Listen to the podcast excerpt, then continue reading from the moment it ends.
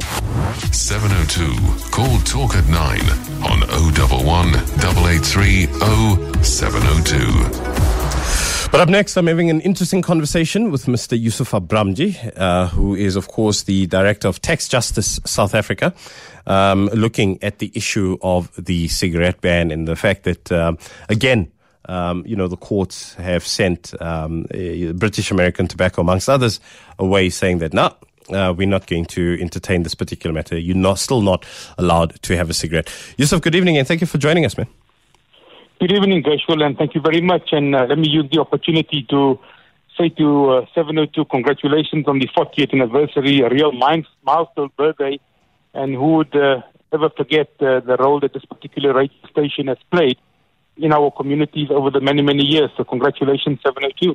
Thanks for that, Yusuf. Really much appreciated and much appreciated coming from you in particular. So let's, and, and especially you being part of, of, of the station's history, um, you know, that's something that we can't ever discount and, and sort of set aside as well. Um, but let's talk about, you know, what the situation that we're facing. South Africa being the only country in the world at this stage with a, a ban on uh, tobacco, the sale of tobacco products rather. So cigarettes themselves have not, have not been banned, but rather the sale of cigarettes have been banned. That, that ban continues. Um, and, and the key question is ultimately, why should we be interested in this? Why does it matter? Why does it make a difference? Because there's a couple of people who are very happy to point to the fact that, yeah, no, cigarettes are bad for your health anyway, and uh, smokers are just a bunch of spoiled children. And on that basis, they're just basically crying for no good reason, and that this uh, cigarette ban is not such a big deal. Uh, you know, smokers just need to learn to live without cigarettes. Well, I think it must be said we're 93 days into the lockdown, uh, and I think it must be placed on record that uh, government took the right decision in our view to um, em- embark on this lockdown to save lives uh, right from the very beginning. But I think we've now reached a stage where a lot of questions are being asked about the uh, rationality or, of the laws and whether they are appropriate. I mean, here we have this evening the Taxi Association, for example, uh, calling on their members to load the taxis to 100% from tomorrow to say they can uh, cross the borders without any permits. Um, and again, uh, you know, it's a complete indictment uh, on the uh, on the laws of our country. Uh, we have, for example, restaurants opening tomorrow. The, many of the restaurants are facing closure, saying that you can meet your you can't meet your family and friends virtual in your home, but you can meet them in a casino or a restaurant or a cinema. Uh, and I think the same applies to the ban on cigarettes. Uh, we know that the ban on alcohol was lifted. Uh, this particular ban, in the view of Justice South Africa, is costing us millions and millions of rands every day in lost revenue. Um, it's no secret that on average about 35 million rand in, in excise duties on cigarettes alone is being lost to the fiscus. Uh, that amounts to about 1.3 billion rand over a period of about 90 days uh, which uh, again uh, uh, we we've raised this issue uh, repeatedly. What could your government have, have bought with the 1.3 billion rand? They could buy 17,000 ventilators. They can pay the salaries of nurses and doctors. The list goes on. And now we have a further situation where FITA lost the case in the Gauteng High, Gauteng North High Court on Friday the case brought by British American Tobacco, by JTI, by the South African Informal Traders Association has been moved now to August uh, at the anger of the applicants. Um, and it appears that government, despite uh, the um, various arguments they are using, are, are, simply playing delaying tactics. The longer they want to keep the ban going, uh, the better it will be to their benefit, it appears, and sadly to the benefit of the criminals. So, so let's go back to the actual court case and what was heard, the one that was dismissed, okay, this past week. And it's obviously made some great conversation. I myself um, have been looking in and out of it. I'm not too au fait with all the details there, Yusuf, but perhaps maybe you can guide us and, and, and look at what were the arguments that were presented um, and why it is that the courts then dismissed the matter with, uh, with costs and why it is that we're expecting that sometime in August we'll probably hear this matter again. What was, what was at stake? What was argued uh, in particular by sides saying that, listen, we need to unban the sale of cigarettes, number one. And number two, why is it that the court uh, ordinarily uh, a dismissal with costs means that someone was sort of wrapped over the knuckles? Why, why did the court feel uh, that that needed to happen? Well, first of all, the FITA application, in our view, was a well-argued case before the full bench of the High Court in Pretoria. They uh, they argued quite uh, uh, quite advanced that uh, cigarettes should be listed as an essential item. Uh, they also uh, said that uh, the minister, despite her argument of the scientific uh, proof of a correlation between cigarette smoking and um, and COVID-19, didn't come up with all the necessary evidence. The minister claimed at the time there, there were 2,000 submissions. She then, in the court papers, admitted that a number of them were unrelated. We know that the president made the announcement that cigarettes will be unbanned, and suddenly there was a change of mind. And that was FITA's argument. The court ruled in its 38 or 39 page judgment that cigarettes cannot be allowed to be uh, accounted for as an essential item. The judges said that uh, cigarettes, the law was rational in their view, and the government was out to save lives. Um, I would, uh, I'm of the view that if FITA does take this matter on appeal, they probably uh, another court will come to a different decision. Now, in the BAT case, that was originally set out for uh, hearing on this coming Tuesday. That was the agreement between all the parties and the and the court. Um, they arguing uh, not only the fact that uh, cigarettes need to be unbanned, but they arguing the constitutionality of the law. They arguing that the law um, is not uh, uh, appropriate, um, and that is uh, somewhat of a different argument in the FITA case. Now, in the replying affidavits, BAT and the applicants came up with a lot of evidence Mm. to back up the claim that there's no correlation between COVID 19 and smoking. And then the minister and the state attorney said, no, they now came up with new facts, they need more time. And then suddenly the judge president decided to move the hearing to a full bench uh, in early August. Uh, and that does raise the question, Gushwell, as to what will happen uh, next. You know, we have a month's delay, another 1.4 billion rand or so is going to be lost to the fiscus. The criminals are making money, the illicit trade is flourishing, the black market is flourishing. Um, and it's, it's a real mess, if I can put it very, very bluntly. And I think uh, the good old uh, adage, justice delayed is justice denied, comes to mind in this particular case as far as the cigarette ban is concerned. And the anger of the 11 million smokers is growing. People are upset. Um, and, and yes, you know, um, I think the world over, we're now the only country in the world with a ban on cigarettes. Botswana lifted the ban last week. India had a partial ban, which they lifted uh, some time ago. Uh, and if South Africa has evidence that um, you know there's a rela- correlation between COVID-19 um, and, and smoking. Why does the entire world not follow the South African example? So it says a lot about the research, and even Professor Madhi from the Ministerial Advisory Committee last week said that uh, the ban made absolutely no sense as, as well. Now, this is what I'd like to ask you, Yusuf, because, uh, and, and I, I follow your logic, and, and obviously there's a lot of concern around, for me in particular, what I'd like to see good jurisprudence on or good court decision on is how exactly these regulations are being enforced, how these regulations are being passed.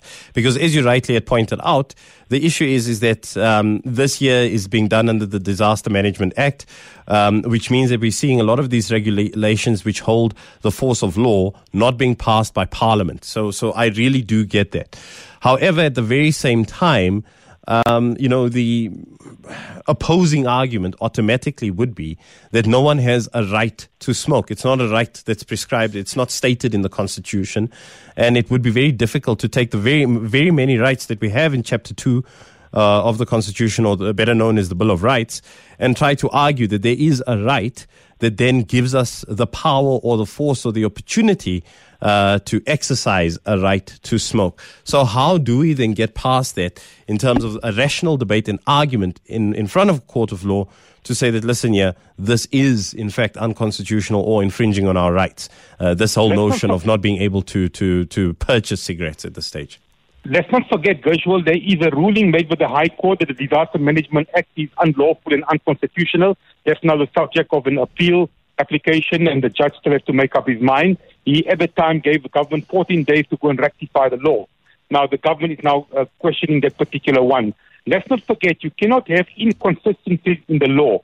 Uh, you one, on the one hand say that alcohol is dangerous, alcohol contributes to the hospitals filling up, alcohol contributes to crime, and then suddenly you unban alcohol. That is the first point. Secondly, you cannot have inconsistencies in the law where you have, know you have 11 million smokers, and yes, smoking does have its health issues, you are now contributing to criminality. You're turning the 11 million smokers into criminals because anyone with a packet of cigarettes face the chance of being arrested. And even the Minister of Police said they have to produce receipts and so on. Uh, and that is causing a lot of anger.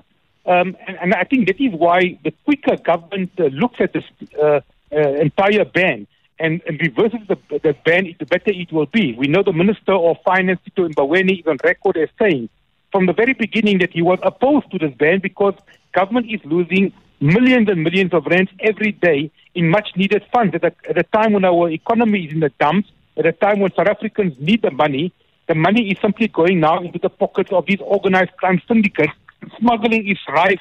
The uh, lockdown is being undermined by people moving unnecessarily to go and sell and buy cigarettes, and it's really defeating the purposes. You know, uh, somebody phoned me today uh, and said that uh, a family member is very depressed. Uh, the person wants to commit suicide because uh, she's not getting her daily dosage of cigarettes. What does she do? Uh, these are just one of the many stories that we are having. And, and some people have been saying, you know, perhaps we should now, as smokers, go to the South African Human Rights Commission and let them intervene because our rights are being infringed. It will be interesting to see if any smokers do go to the uh, SHRC with such a complaint and what the feeling will be. Because our constitution is very, very clear and, and you need to have consistency. You cannot have one law for one group of people and a different law for another, another group of people. And that is why we at Tax Justice have called on President Ramaphosa, even at this late stage, to do the right thing and to unban uh, cigarettes during this lockdown. Yusuf, just as a final issue, I mean, you obviously pointed to, uh, you know, the excise duties that we have been missing out during this particular period. The other thing that stands out for me automatically is also the, um, the black market that has developed around cigarettes, because we know that, for example, a recent survey pointed to the fact that 90% of smokers are still smoking.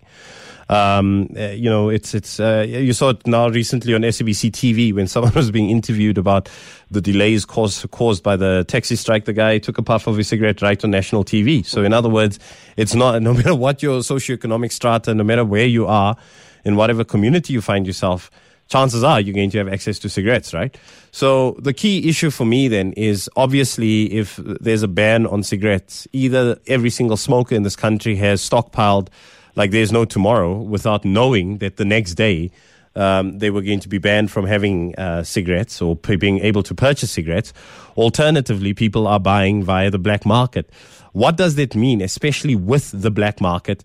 Um, its introduction into sort of mainstream, normal day to day activities. What does that all mean? And what's your concern as, as uh, Tax Justice South Africa?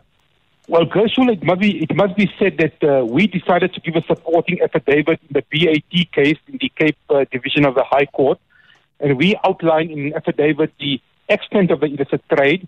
We also stressed how various media organizations were going out and showing how openly you can buy a packet of cigarettes that usually sells for about 25, 30 rand. Uh, pre the lockdown is now selling for anything between 100 and 500 rand. We know that cigarettes are easily available. While police have made a number of arrests, the smuggling is taking place across uh, our neighboring countries, especially from Zimbabwe. We know that a lot of people and dealers are still selling cigarettes. You mentioned the UCT study, correct? The HSRC is a similar study. And another big concern is what Minister Dlamini Zuma said when she made the announcement to say in the good old days, people were sharing the so-called Zol. They were sharing the cigarettes, uh, in the, especially the townships. What we are now finding, because of the prices, because of the shortages, people are sharing cigarettes more than ever before. That in itself is deadly. It's causing a major health risk. Uh, it will spread the COVID virus, and we already know the COVID numbers are going up dramatically. So I think government has, has really defeated the purpose of the ban of cigarettes by its decision. The black market is thriving. These criminals are cashing in. Uh, it's a it's a free for all, um, and majority of smokers are still going out there and, and getting their cigarettes, and that is the problem. So I think that is why we at Tax Justice saying to government, um, it's time it's time to end the lawlessness. It's time to stop the illicit trade. Even post the lockdown, we raised the issue of how big the illicit trade was, and our biggest fear is once the ban is uplifted, it's going to take a very very long time to recover from the illicit trade because we know that a packet of cigarettes, for example, is being sold for 25, 30 rand on average uh, before the lockdown. Um, that in itself is a problem because if you a packet of cigarettes for 25 rand it's an illicit product because 20 rand 66 must go to government in excise duties. You cannot produce a packet of cigarettes right from the tobacco farmer right through the entire chain for three or four rand. So the illicit trade is thriving and it will continue to thrive if government doesn't take urgent and decisive action. As always, uh, Yusuf, always a pleasure chatting to you. We'll keep a close eye on uh, that court hearing in August, assuming that by then we don't hear uh, whether government has decided to, I don't know, uh, you know, unban uh, not unban or lift its ban on the sale of cigarettes uh, because one never knows. By then, maybe uh, between somewhere now and then, we might have a speech by the president one late Thursday evening telling us that we're going towards level two. And now that we're reaching level two, these are the following things that will be, uh, you know, back in, in, in, in, the shops, and these are the businesses that will be open. And who knows, maybe the uh, cigarette uh, or the ban on cigarettes would be lifted by then. We, we never know. We hope so, and let's wait and see what the next move of government will be as well. Thank you very much, Kushal. Great stuff. Thank you. That was Yusuf Abramjee, Director of Tax Justice SA.